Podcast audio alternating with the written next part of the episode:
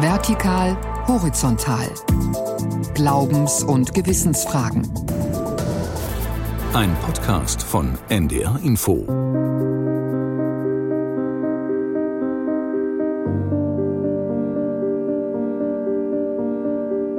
Häufig sind die Sterbenden noch Kirchenmitglieder, die Angehörigen, die Kinder aber nicht mehr. Jetzt müssen sich die Kinder entscheiden, wie soll die Trauerfeier ausgerichtet werden, kirchlich oder eben nicht kirchlich. Und da merkt man schon einen großen Zwiespalt. Denn da gibt es ja keine Anleitung für. Wir lernen das Thema Bestattung ja nicht in der Schule. Äh, wir müssen uns selber einen Reim darauf machen. Viele blenden das dann einfach aus. Also sagen, nach mir die Sintflut, äh, ich warte, bis es soweit ist.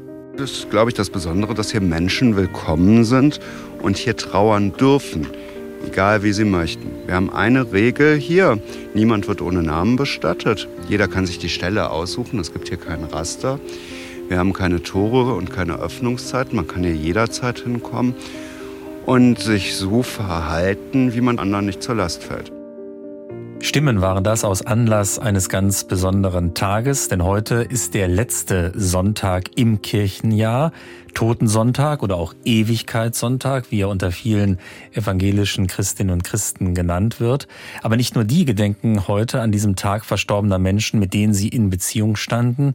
Ort des Gedenkens war über Jahrhunderte ganz selbstverständlich der Friedhof. Nun werden aber klassische Sargbestattungen immer weniger nachgefragt. Am häufigsten sind mittlerweile Feuerbestattungen. Und die Urnen mit der Asche Verstorbener müssen nicht zwangsläufig auf einem Friedhof beigesetzt werden. Das heißt also, die Bestattungskultur wandelt sich. Neuester, aber auch umstrittener Trend, Reerdigung, die Kompostierung Verstorbener in 40 Tagen. Welche gesellschaftlichen Entwicklungen beeinflussen eigentlich unsere Bestattungskultur? Wie wirken sie sich konkret aus, wenn liebe Angehörige oder Freunde beerdigt werden? Darum geht es in dieser Folge von Vertikal Horizontal, dem Podcast für Glaubens- und Gewissensfragen aus der Redaktion Religion und Gesellschaft. Und herzlich willkommen dazu, sagen heute Florian Breitmeier und Brigitte Lehnhoff.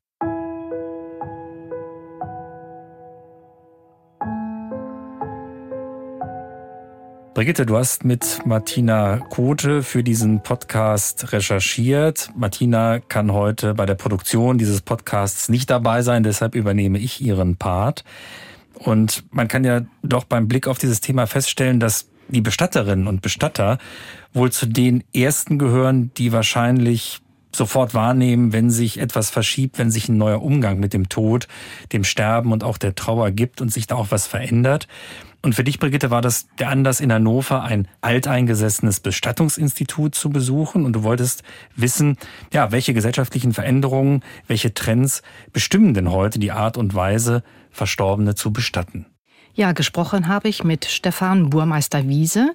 Er ist Bestattermeister, Diplomkaufmann, Trauerbegleiter und Geschäftsführer im Bestattungshaus Wiese. Seine Erfahrung ist, Viele Kunden wollen nicht wiederholen, was sie selbst erlebt haben, nämlich verpflichtet zu sein, die Gräber von Eltern, Großeltern oder anderen Verwandten pflegen zu müssen. Der Trend geht also ganz klar weg vom Friedhof und von verpflichtender Grabpflege hin zur Urnenbestattung im Friedwald, Ruheforst oder Bestattungswald. Das ist ein ganz großer Trend. Der hat Konsequenzen wenn Sie sich überlegen, die Menschen haben einen schönen Herbstwald vor Augen bei Sonnenschein, in dem die Trauerfeier stattfindet, in dem Sie das Grab besuchen. Und jetzt denken Sie an den Winter. Denken Sie an schlechtes Wetter, an unwegsames Gelände. Das ist ein großes Problem. Menschen mit Mobilitätseinschränkungen können das Grab nicht besuchen. Das ist meinen eigenen Schwiegergroßeltern passiert. Das ist natürlich bitter. Das haben Menschen so nicht vor Augen und das muss man ihnen erklären. Nun sind ja die Friedwälder nach wie vor gefragt, aber es ist eben auch mit Blick auf diese Art der Bestattungskultur auch eine gewisse Ernüchterung eingekehrt. Aber nochmal ganz grundsätzlich zu den Urnen. Die eröffnen doch eigentlich mehr Möglichkeiten der Bestattung. Also zum Beispiel in aufgelassenen Gotteshäusern, die zu Urnenkirchen, die sogenannten Kolumbarien, umgewidmet wurden. Das ist richtig. Eine Urne schafft quasi mehr Mobilität. Und die dafür notwendige Verbrennung, Kremierung, schafft insgesamt mehr Möglichkeiten. Ich kann die Asche Verstorbener im Meer verstreuen. Ich kann mir daraus aber auch einen Diamantring pressen lassen. Den Trend zur Urne sieht Stefan Burmeister aber durchaus auch zwiespältig. Ein ganz großer Trend ist der Wegfall der Bestattung am Sarg. Das kann man in ganz Deutschland beobachten, dass immer mehr Menschen sich für eine Trauerfeier in der Urne entscheiden. Das hat logistische Gründe. Früher sind sie zu einer Trauerfeier am Sarg zusammengekommen und haben an einem zweiten Termin dann bei einer Feuerbestattung die Urne beigesetzt. Das sind zwei Termine. Die Kinder wohnen mittlerweile in einer anderen Stadt und das fällt vielen schwer, alle unter einen Hut zu bekommen. Deswegen sagt man sich, es ist doch so schön praktisch, wir kommen alle zusammen, treffen uns an der Urne und gleich im Anschluss erfolgt die Beisetzung. Wenn Sie vor einem Sarg stehen, dann kann man sich noch vorstellen, da ist ein Verstorbener in diesem Sarg. Vielleicht haben Sie den Verstorbenen sogar im Sarg liegen sehen und Abschied genommen. Oder Sie kommen in einen Raum hinein und dann steht da diese kleine Urne. Und jetzt soll ich als trauernder Mensch mir vorstellen, dass da mein lieber verstorbener Angehöriger in dieser Urne liegt das ist schwer vorstellbar. Nicht jeder Mensch, aber doch viele Menschen fällt das schwer. Da frage ich mich aber schon, ist das nicht womöglich auch ein Widerspruch? Also einerseits kann es psychologische Probleme machen, den Abschied am Sarg zu überspringen. Und andererseits entscheiden sich aber immer mehr Menschen eben ganz bewusst für den Abschied an der Urne. Also ich erkläre mir das mit den Zwängen, die Stefan Burmeister beschrieben hat. Familien wohnen heute eben oft weit auseinander und es geht darum, überhaupt einen gemeinsamen Termin zu finden. Aber ich denke auch, dass es mehr denn je um Kosten geht. Und meine These außerdem, zwar befassen sich heute mehr Menschen bewusst mit Sterben, Tod und Trauer, aber sehr viele verdrängen dieses Thema immer noch massiv. Da wir gerade bei diesem ja, psychologischen oder auch soziologischen Aspekten sind. Gerade haben ja die evangelische Kirche in Deutschland und die katholische Deutsche Bischofskonferenz eine Kirchenmitgliedschaftsuntersuchung vorgelegt und die hat deutlich gemacht, dass die Bindung zur Kirche dramatisch abnimmt. Welche Auswirkungen hat das denn eigentlich dann für die Entwicklung des Abschiednehmens? Bestatterinnen und Bestatter erleben da offenbar eine Art Zwischenphase, die auch für sie ziemlich herausfordernd ist. Häufig sind die Sterbenden noch Kirchenmitglieder, die Angehörigen, die Kinder aber nicht mehr. Jetzt müssen sich die Kinder entscheiden, wie soll die Trauerfeier ausgerichtet werden, kirchlich oder eben nicht kirchlich. Und da merkt man schon einen großen Zwiespalt. Viele Menschen nehmen dann vielleicht doch einen freien Redner, weil sie sich selbst besser aufgehoben fühlen. Fraglich ist dann natürlich, wie würden dann die Eltern dazu stehen, wenn sie noch mitreden könnten? Das führt viele in einen inneren Konflikt.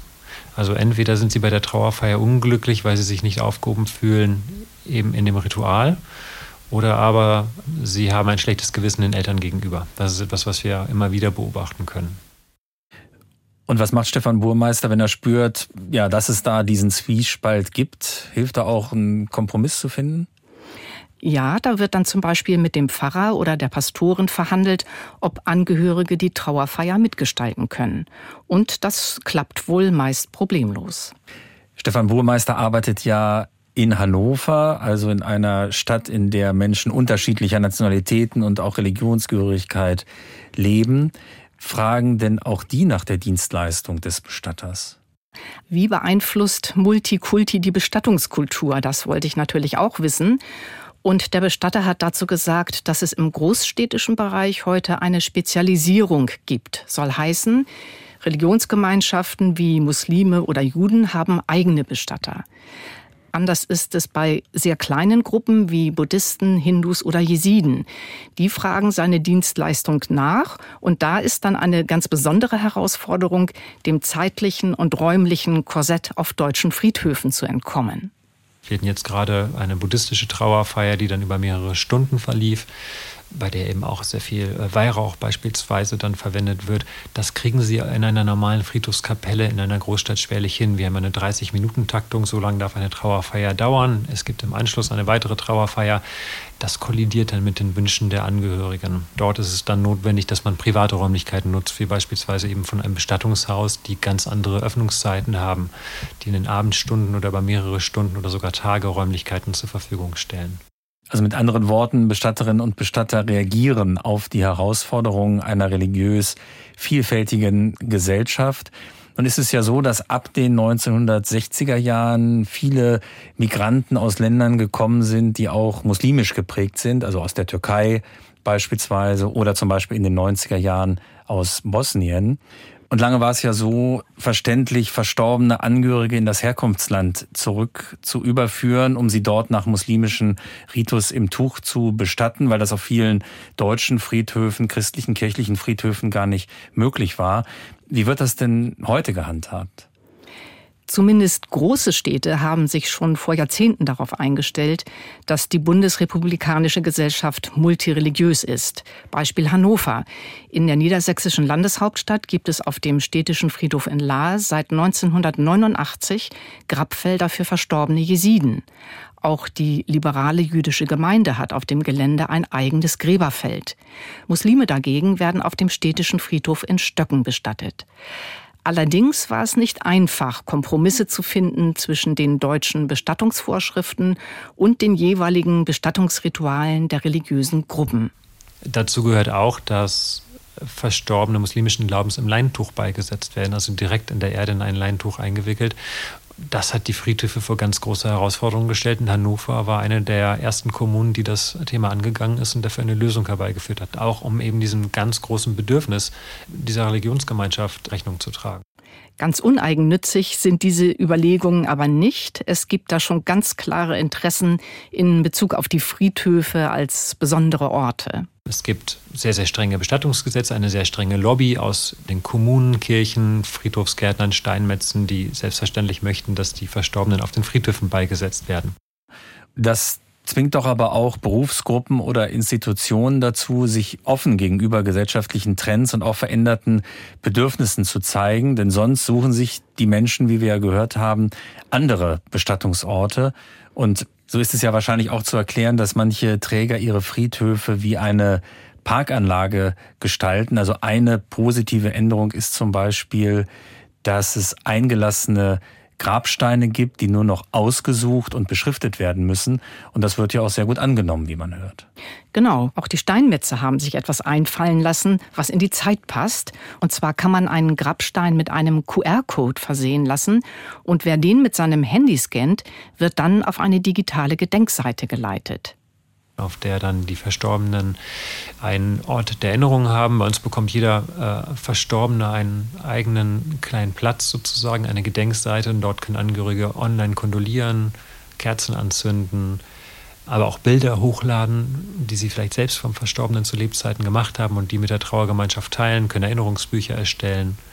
Also einfach ein digitaler Ort des Zusammenkommens, weil ja auch immer weniger Menschen analog Briefe verschicken oder Karten verschicken. Das ist für viele ja heute unüblich. Man schickt eine E-Mail oder eine WhatsApp und so gibt es dann eben einen digitalen Ort, der auch digital geteilt werden kann. Ja, das ist eine Idee, die Stefan Burmeister sehr gut gefällt, weil sie aus seiner Sicht auch zeigt, wie analog und digital sich verbinden lassen. Kritisch sieht er dagegen eine andere aktuelle Entwicklung, die in der Bestattungsbranche insgesamt sehr kontrovers diskutiert wird. Es geht um die Reerdigung. Ein Berliner Start-up will diese neue Bestattungsart in Deutschland etablieren und wirbt damit, dass die verstorbene Person in 40 Tagen zur Erde wird und zurückkehrt in den Kreislauf der Natur. Das Unternehmen Meine Erde verspricht, dass neues, blühendes Leben auf der Erde gedeihen könne und der Kreislauf der Natur sich schließe. Deswegen auch Reerdigung. Und das Interesse der Menschen daran ist offenbar da. Jetzt hast du gesagt, es gibt auch Kritik daran. Ich frage mich erstmal, was kann man denn dagegen haben, zurückzukehren in den Kreislauf der Natur? Vorweg nochmal, was passiert eigentlich bei einer Reerdigung? Die verstorbene Person wird in einen sogenannten Kokon gelegt. Unter Zuführung von Mikroorganismen, Sauerstoff und Hitze läuft dann der Prozess der Verwesung. Der Kokon ist schlicht und ergreifend ein Plastiktank und bei dem, was darin abläuft, handelt es sich um nichts anderes als Schnellkompostierung. Das Konzept kommt aus den USA und heißt dort auch treffend Recompose. Also die verschleiernde Sprache ist ein Kritikpunkt. Und seit in Schleswig-Holstein Anfang 2022 ein Pilotprojekt gestartet ist, wird vor allem aber die fehlende wissenschaftliche Datenbasis kritisiert. Rechtsmediziner zum Beispiel vermissen eine gründliche chemische, toxikologische und mikrobiologische Analyse des Kompostierungsprozesses. Die Erde soll ja ohne Behältnis in der Natur ausgebracht werden. Und da ist beispielsweise wichtig zu wissen, sind nach 40 Tagen wirklich alle hochinfektiösen Krankheitserreger abgetötet? Oder ist von der menschlichen DNA nach 40 Tagen wirklich nichts mehr übrig? Ja, das sind ja ernstzunehmende Fragen. Und wie geht dann das Land Schleswig-Holstein weiter vor? Dort läuft ja zum Jahresende dieses gestartete Pilotprojekt aus. Gerade gab es im Innen- und Rechtsausschuss des Landtages eine Anhörung dazu und mein Eindruck war, dass man der Reerdigung prinzipiell aufgeschlossen gegenübersteht und das rechtlich auch umsetzen würde. Das Pilotprojekt wurde auch von der Uni Leipzig wissenschaftlich begleitet. Bisher wurden aber nur Kompostierungsprozesse von zwei Verstorbenen untersucht. Und das reicht dem Justizministerium in Kiel nicht, um das Bestattungsgesetz schon jetzt für diese neue Form vorbehaltlos zu öffnen. Das Pilotprojekt soll verlängert werden. Stefan Burmeister, der Bestatter aus Hannover, steht, wie gesagt, dem Projekt skeptisch abwartend gegenüber, auch aus diesem Grund. Zum anderen ist eben die Aussage grundsätzlich falsch, dass dort Kosten eingespart werden für die Angehörigen im Vergleich zu einer anderen üblichen Bestattung. Es sind doch eben erhebliche Mehrkosten, denn die Angehörigen müssen noch ein Grab auf einem Friedhof erwerben und haben die zusätzlichen Kosten eben für diese Kompostierung des Verstorbenen.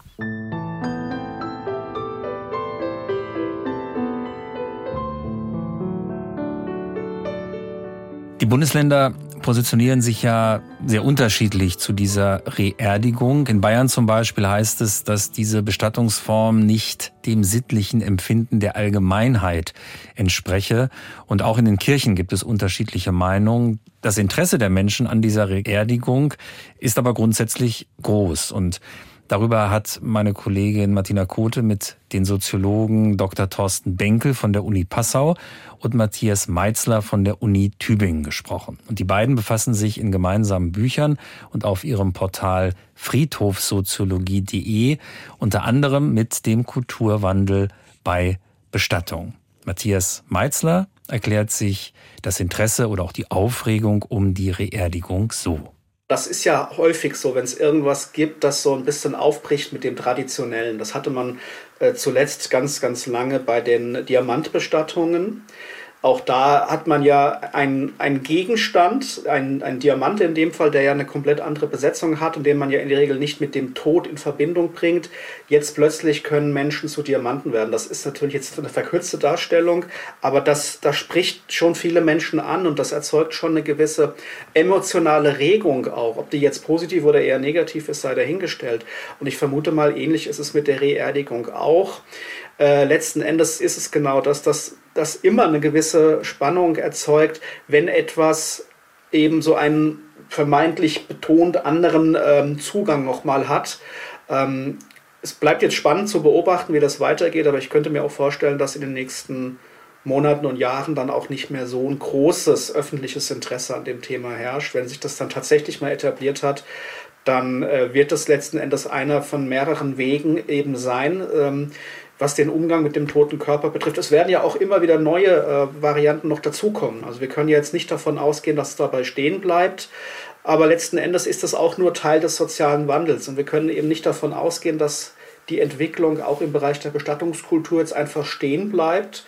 Und vieles, was für uns jetzt noch unvorstellbar ist, wird in Zukunft vielleicht gar nicht mal mehr so unvorstellbar sein.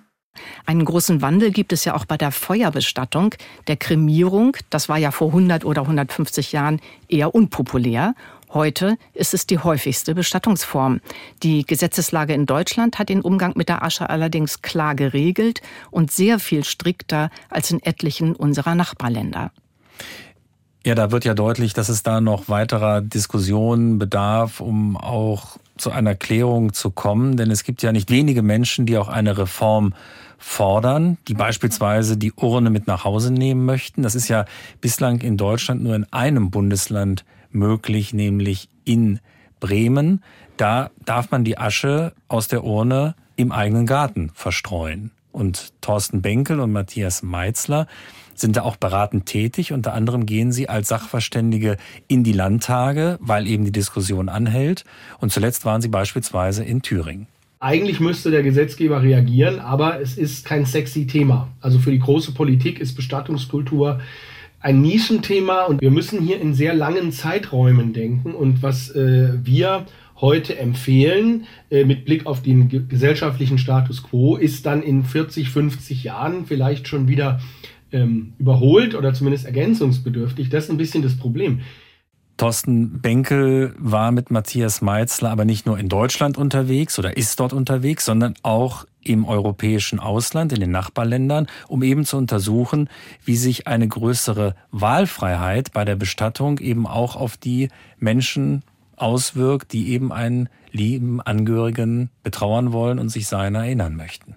Also wir haben uns das äh, vor Ort angeschaut und festgestellt, dass die Menschen, die diese Wahlfreiheiten haben, die es in Deutschland nicht gibt, äh, dass die für gewöhnlich sehr viel zufriedener sind äh, in ihrer Trauer, in ihrem Umgang mit dem Verlust und dass sogar der Friedhof davon profitiert. Denn wenn man den Leuten sagt, ihr habt äh, drei, vier, fünf verschiedene Bestattungsvarianten. Der Friedhof ist eins davon, aber da gibt es eben noch Seebestattung, das haben wir in Deutschland ja auch und Friedwald, Ruheforst haben wir auch. Also ein bisschen Spielraum haben wir. In anderen Ländern gibt es eben mehr und je mehr Wahl die Leute haben, desto mehr haben sie das Gefühl, dass sie frei entscheiden können. Und desto besser ist es eigentlich für all diese Varianten, denn sie werden dann immer getroffen aus einer persönlichen, äh, subjektiven, ungezwungenen Entscheidung heraus. Ein Ort, an dem man derzeit ja noch eine große Freiheit, auch im Trauern hat, ist das Internet. Das scheint aber eine Generationenfrage zu sein, zumindest erlebt Thorsten Benkel das so. Die Digitalisierung hat ja diese Besonderheit, dass sie durch KI-Technologie und Deepfakes und vieles mehr vermutlich in nächster Zeit da noch ganz unglaubliche Dinge wird leisten können. Also dass man quasi zweidimensional die Toten, die längst körperlich im Sarg liegen oder kremiert sind, die hat man dann plötzlich noch auf dem Bildschirm, die werden reagieren, die werden antworten, äh, die werden vielleicht auch selbstständig Dinge sagen und schreiben und sprechen. Und das ist wahrscheinlich für manche sehr befremdlich und abstoßend, aber für zum Beispiel meine Studierenden, die sind Anfang 20, viele von denen finden das irgendwie cool, weil die sind ohnehin digitalisiert, Digital Natives, also die sagen, warum nicht, man ist tot und irgendwie doch noch da. Jetzt gibt es ja in der Trauerforschung, aber auch in der Praxis große Veränderungen. Also wo man früher noch sagte, jetzt hat man vielleicht genug getrauert. Man kennt ja das Trauerjahr. Da ist man heute eher der Auffassung, dass jeder und jede ganz individuell trauert und das dann auch in dem ihr oder ihm angemessenen Zeitraum. Und die Gefahr, sich nicht mehr aus dieser Phase lösen zu können, dass man also permanent, ewig, immer trauert, die sieht Thorsten Benkel aber nicht. Die Digitalisierung verspricht ja, man bleibt länger da, aber auch nicht ewig. Wenn Trauernde das nicht mehr brauchen irgendwann, dann schalten sie das aus. Also mit einem Knopfdruck kann man das machen. Das werden Leute auch tun. Also man wird nicht zu, da bin ich sicher, man wird nicht zu einer Marionette, einer digitalen äh, Scheinfigur, sondern man wird das souverän handhaben. Die meisten werden das tun wenn man es überhaupt in Anspruch nimmt, viele, für viele wird das auch überhaupt nichts sein, dieses, dieses Weiterleben am Monitor. Es wird sicher vieles möglich werden, was wir uns noch gar nicht vorstellen können heute. Und daran liegt ja auch eine gewisse Spannung beziehungsweise ja vielleicht auch Überforderung der Menschen heute, meint Matthias Meitzler. Das heißt, wir haben auf der einen Seite ein erhöhtes Maß an Freiheit. Wir können wählen, aber auf der anderen Seite müssen wir auch wählen. Also diese Freiheit wird quasi auf der anderen Seite der Medaille auch zu einem gewissen Druck, eben entscheiden zu müssen, auch gewisse Risiken einzugehen, obwohl man sich vielleicht auch selber gar nicht so gut auskennt. Und vor allen Dingen, gerade wenn es um Bestattung geht, sind es ja häufig Entscheidungen, die sind sehr äh, nachhaltig, also die sind sehr langfristig. Und dann ist es natürlich umso riskanter, wenn man jetzt äh, in der ersten Zeit der Trauer vielleicht eine Entscheidung trifft oder vielleicht, wenn ich zu Lebzeiten schon eine Entscheidung treffe und dann stellt sich im Laufe der Zeit heraus, naja, vielleicht war das doch nicht die beste Wahl. Also es wird zunehmend komplizierter. Das gilt generell für die Art und Weise, wie Menschen leben. Das gilt aber umso mehr auch mittlerweile für den Umgang mit dem Lebensende. Aus soziologischer Sicht ist also der Umgang mit Bestattungen und auch mit Bestattungsritualen sehr vielschichtig, natürlich auch hoch individuell. Und das wird nach Aussage von Matthias Meitzler und Thorsten Benkel so auch weitergehen.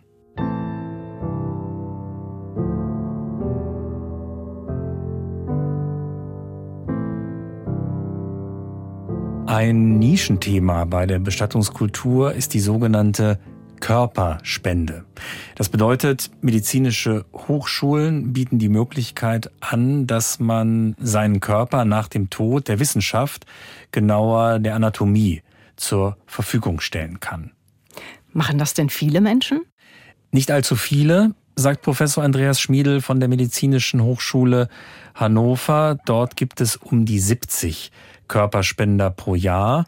Und die Körper werden dann abgeholt, präpariert und für den medizinischen Nachwuchs in der Lehre eingesetzt. Und das ist besonders für die Angehörigen eine weitreichende Entscheidung. Sie müssen auf alle Fälle mit Ihren Verwandten darüber sprechen. Es muss klar sein, dass erst nach zwei bis drei Jahren richtig Abschied genommen werden kann. Es muss auch klar sein, dass wir relativ schnell den Körper benötigen. Das heißt, wir können nicht ein, zwei Tage warten, ähm, bis eben vielleicht der Letzte aus München noch gekommen ist, um Abschied zu nehmen, sondern der Körper muss relativ zügig eben dann zu uns kommen, damit wir ihn aufarbeiten können. Aufarbeiten heißt was genau? Ja, das bedeutet, dass der Körper mit verschiedenen Chemikalien so präpariert wird, dass man mit ihm arbeiten kann, sprich ihn seziert.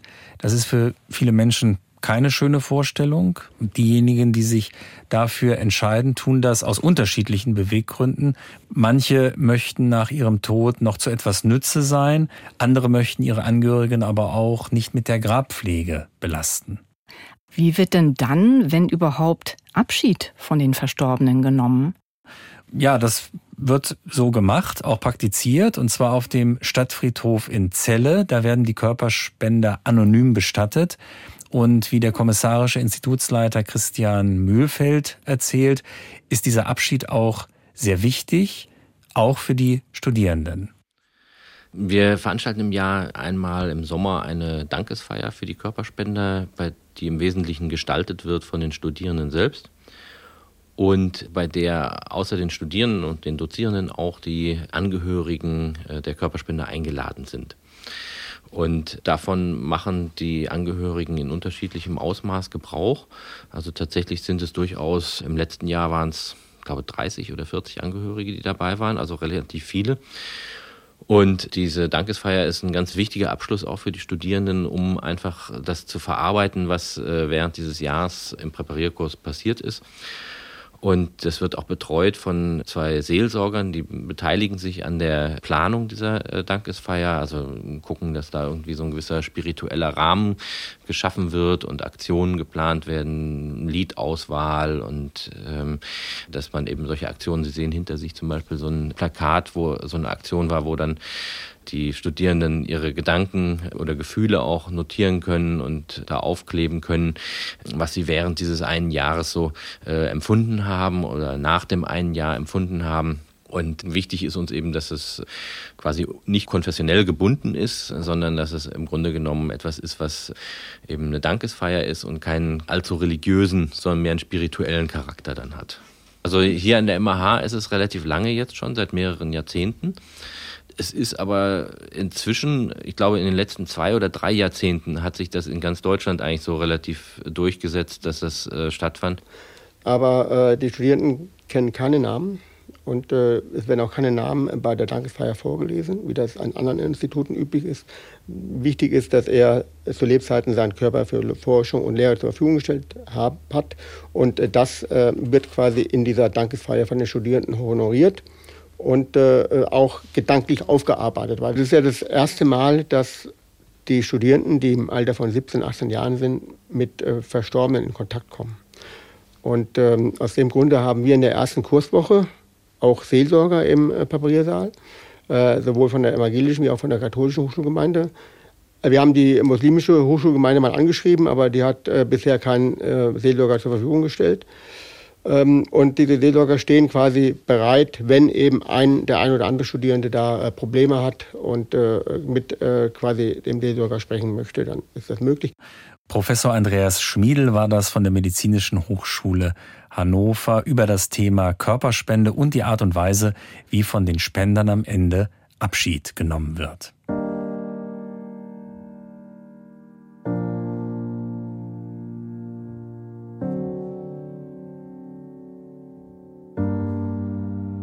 Im letzten Teil dieses Podcasts über die Bestattungskultur im Wandel machen wir einen räumlichen Sprung, nämlich nach Nordrhein-Westfalen, genauer gesagt in die Stadt Bergisch Gladbach. Östlich von Köln liegt die. Und dort hast du, Brigitte, das Bestattungshaus Pützroth besucht. Warum bist du denn gerade dahin gefahren? Vor genau 22 Jahren war ich schon einmal dort und damals habe ich es so empfunden, dass der inzwischen verstorbene Firmenmitbegründer seiner Zeit und vielen Bestatterkollegen weit voraus war. Und ich wollte einfach sehen, ob das heute immer noch so ist. Also bevor wir von heute reden, inwiefern war denn der Bestatter damals, als du hingefahren bist, vor über 20 Jahren, seiner Zeit voraus? Fritz Roth hat Menschen zum Beispiel dazu ermutigt, sich eingespielten Normen zu widersetzen. Etwa den Verstorbenen nicht gleich vom Bestatter wegschaffen zu lassen, sondern noch zu Hause zu behalten, um den Tod im Wortsinne begreifbar zu machen, weil das den Trauerprozess ungemein unterstützt. Und wie ist es dir jetzt ergangen? Hast du was Neues gesehen oder Anregungen mitgenommen? Ja, bevor ich darauf eingehe, möchte ich aber kurz beschreiben, in welche Atmosphäre man quasi eintaucht, wenn man hinauffährt oder hinaufgeht zum Bestattungshaus. Das Gebäude liegt an einem Hang, ist umgeben von einer Waldfläche und zwischen den Bäumen überall Urnengräber. Sehr unterschiedlich geschmückt, mit kleinen Laternen, LED-Lichtern, abgelegten Blumen, kleinen Gegenständen. David Roth, Bestatter, Trauerbegleiter und Geschäftsführer, hat mir erzählt, was das Besondere an diesem ersten privaten Friedhof Deutschlands ist. Das ist, glaube ich, das Besondere, dass hier Menschen willkommen sind und hier trauern dürfen, egal wie sie möchten. Wir haben eine Regel hier, niemand wird ohne Namen bestattet. Jeder kann sich die Stelle aussuchen, es gibt hier kein Raster. Wir haben keine Tore und keine Öffnungszeiten, man kann hier jederzeit hinkommen und sich so verhalten, wie man anderen nicht zur Last fällt. Hier kommen Menschen hin, die sich mit einem Badehandtuch an die Grabstelle legen und den Stein in den Arm nehmen. Und genauso gibt es Menschen, die hier Picknick machen, aber auch die grillen hier in dem Wald die hier zusammenkommen. Und das sind eigentlich alles, wenn man es genau bedenkt, auch keine so exotischen Sachen, sondern Friedhöfe sind Orte, wo Menschen zusammenkommen. In Mexiko oder sonst wo auf der Welt, wo man ähnliche Gebräuche hat. Wenn Menschen zusammenkommen, bringen die auch Essen mit. Das spricht ja jetzt, wenn ich so zuhöre, für eine ziemlich große Offenheit. Wie zeigt sich die denn sonst noch in Bergisch Gladbach?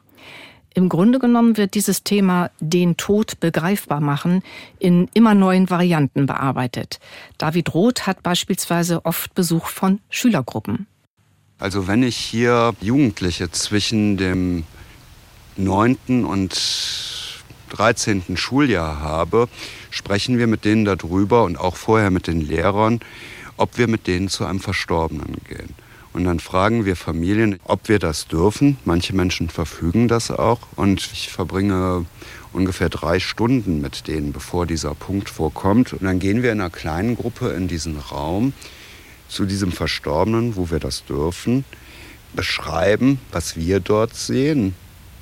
Und die können mich dann alles fragen, was sie möchten in diesem Moment.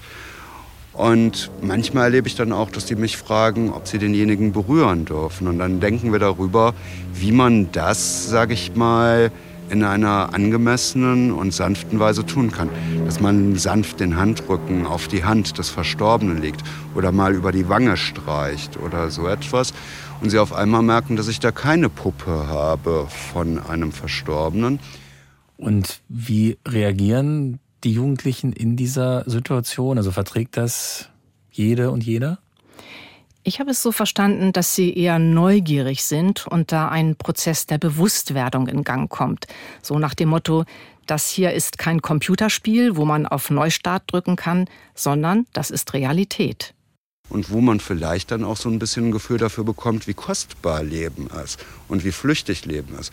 Ich glaube, man geht dann vielleicht doch anders mit den anderen um, wenn man sieht, das ist eine ziemlich endgültige Angelegenheit. Hast du denn mit David Roth auch über das Thema Reerdigung gesprochen? Ja, der Bestatter würde es befürworten, wenn Reerdigung möglich würde. Und seine Position kann man nachhören im hauseigenen Podcast Talk About Tod. Das ist eine Gesprächsreihe, in der Menschen zu Wort kommen, die in irgendeiner Beziehung zu Sterben und Tod stehen. Da geht es um so unterschiedliche Themen wie Kunst und Tod, Letzte-Hilfe-Kurs, Nahtoderfahrungen oder auch um muslimische Bestattungsrituale. Und dazu habe ich übrigens eine ganz interessante Information mitgenommen.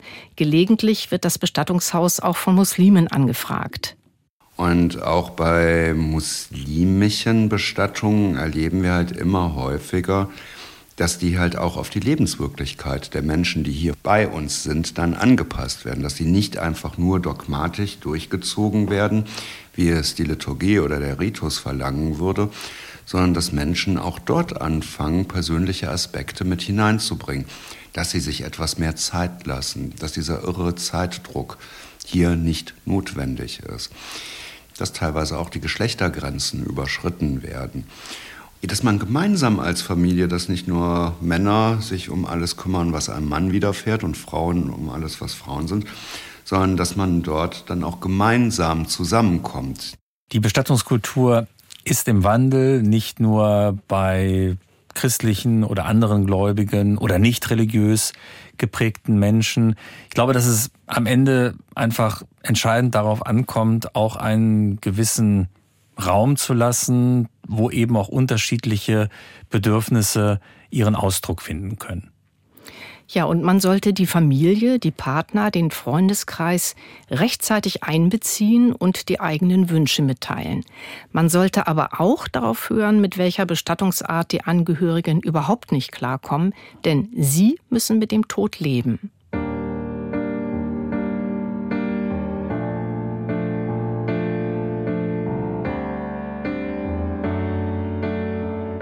Und das war am heutigen Toten Sonntag Vertikal Horizontal, der Podcast aus der Redaktion Religion und Gesellschaft bei NDR Info. Lob, Kritik und Anregungen haben wie immer eine Mailadresse vertikalhorizontal geschrieben in einem Wort vertikalhorizontal@ndr.de. Und nachhören kann man diese Folge wie alle weiteren auch im Netz in der ARD Audiothek oder unter ndr.de-info. Am Mikrofon verabschieden sich Brigitte Lehnhoff und Florian Breitmeier. Tschüss. Tschüss.